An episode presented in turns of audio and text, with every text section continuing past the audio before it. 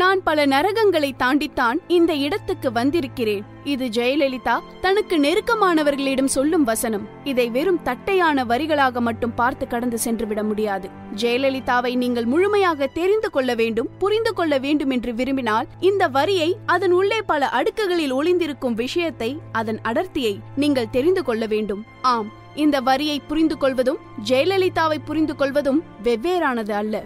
பெங்களூரு நோக்கி முதல் பயணம். பெரிய வசதியெல்லாம் இல்லைதான். ஆனால் குறையொன்றும் இல்லை என்பதாகத்தான் அம்மு அதாவது ஜெயலலிதாவின் வாழ்க்கை சென்று கொண்டிருந்தது. அந்த சம்பவம் நிகழும் வரை. அப்போது அம்முவுக்கு இரண்டு வயதுக்கும் குறைவுதான். அவரது அப்பா ஜெயராம் பிணமாக கிடத்தப்பட்டிருக்கிறார். சோகம் மப்பிய இரவு. எங்கும் அழுகை குரல். அம்முவுக்கு தன்னை சுற்றி என்ன நிகழ்ந்து கொண்டிருக்கிறது என்று புரியவில்லை. அதுவும் குறிப்பாக தன் அம்மா வேதவள்ளி ஏன் அழுது கொண்டிருக்கிறார் என்று புரியவில்லை. ஆனால் ஏதோ சரியில்லை என்று மட்டும் தெரிந்தது. ஜெயராமின் அப்பா நரசிம்மன் ரெங்காச்சாரி மைசூர் மகாராஜா அரண்மனையில் மருத்துவ பொறுப்பாளராக பணிபுரிந்தவர். அரண்மனையில் பணி என்றால் கேட்கவா வேண்டும்.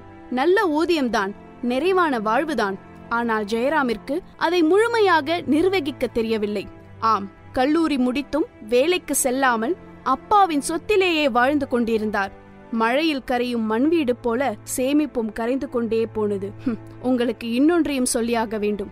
ஜெயராமிற்கு வேதவள்ளி முதல் மனைவி அல்ல இரண்டாம் மனைவி. வேதவள்ளி அன்று தன் கணவருக்காக மட்டும் அழவில்லை. இனி தன் இரண்டு பிள்ளைகளையும் எப்படி வளர்க்கப் போகிறோம் என்ற கேள்வி நடுக்கத்தை உண்டாக்கியது. கணவர் இல்லை இனி தனியாக மைசூர் மாண்டியாவில் வசிக்க முடியாது. இப்போது வேதவழிக்கு இருக்கும் ஒரே வாய்ப்பு தன் தந்தை ரெங்கசாமி வசிக்கும் பெங்களூருவுக்கு செல்வது மட்டும்தான். கணவருடைய ஈமக்கிரியை முடித்தவுடன் தன் இரண்டு பிள்ளைகளுடன் பெங்களூருவுக்கு பயணமானார். சினிமா வாய்ப்பு. ரெங்கசாமிக்கு ஹிந்துஸ்தான் ஏவியேஷன் லிமிடெடில் குமாஸ்தா பணி ஸ்ரீரங்கத்தில் இருந்து வந்து பெங்களூருவில் வேலை நிமித்தமாக செட்டில் ஆனவர். அவரும் ஒரு மிடில் கிளாஸ் வாழ்க்கையை தான் வாழ்ந்து கொண்டிருந்தார். அதனால் தன் அப்பாவின் சுமையை குறைக்க அம்முவுக்கு நல்ல கல்வியை தர வேதவள்ளி பணிக்கு செல்ல விரும்பினார். தட்டச்சு தெரியும் சுருக்கெழுத்தும் நன்கு வரும். அப்போது இந்த தகுதிகளே போதுமானதாக இருந்தது. பணியும் கிடைத்தது. ஆனால் அதிலிருந்து வந்த ஊதியம் போதுமானதாக இல்லை. வாழ்க்கை வெயில் பொழுதில் வண்ணாந்திரத்தில் நடப்பது போன்று இறுக்கமாக சென்று கொண்டிருந்தது. அந்த சமயத்தில்தான் கன்னட சினிமா தயாரிப்பாளரான கெம்பராஜ் வேதவல்லியை பார்த்தார்.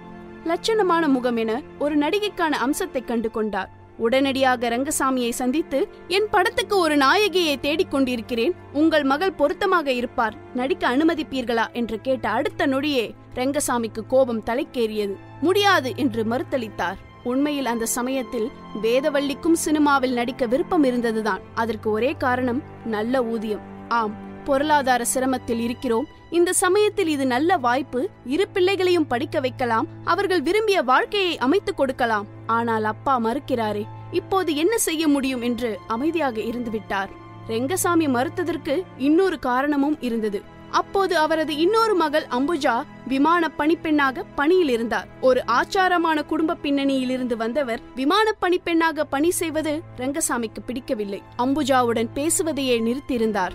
இன்னொரு மகளும் தங்கள் சமூக நெறியை மீறி ஒரு பணிக்கு செல்வதை ரங்கசாமி விரும்பவில்லை. ஆனால் மனிதர்களின் விருப்பங்கள் மட்டுமே நிகழ்கிறதா என்ன? அப்போது விதி வேறு மாதிரி இருந்தது. ஆம் விமான பணிப்பெண்ணாக இருந்த அம்புஜா வித்யாவதி என்று தன் பெயரை மாற்றி சினிமாவில் நடிக்க தொடங்கிவிட்டார். இந்த புள்ளியிலிருந்துதான் அம்முவின் வாழ்க்கை மாறியது. ஆம் அம்புஜா வித்யாவதியாக மாறாமல் இருந்திருந்தால் ஒருவேளை அம்முவும் அம்மாவாக மாறாமல் இருந்திருப்பார். வித்யாவதி சென்னையில் தங்கி திரைப்படங்களில் நடித்துக் கொண்டிருந்தார். அப்போது வித்யா தன் சகோதரி வேதவள்ளியை தன்னுடன் சென்னை வந்து தங்குமாறு அழைத்தார். அம்முவைத்தான் நல்ல பள்ளியில் படிக்க வைக்கிறேன் என்றார். எந்த மறுப்பும் சொல்லாமல் இந்த வாய்ப்பை வேதவள்ளி ஏற்றுக்கொண்டு சென்னைக்கு பயணமானார்.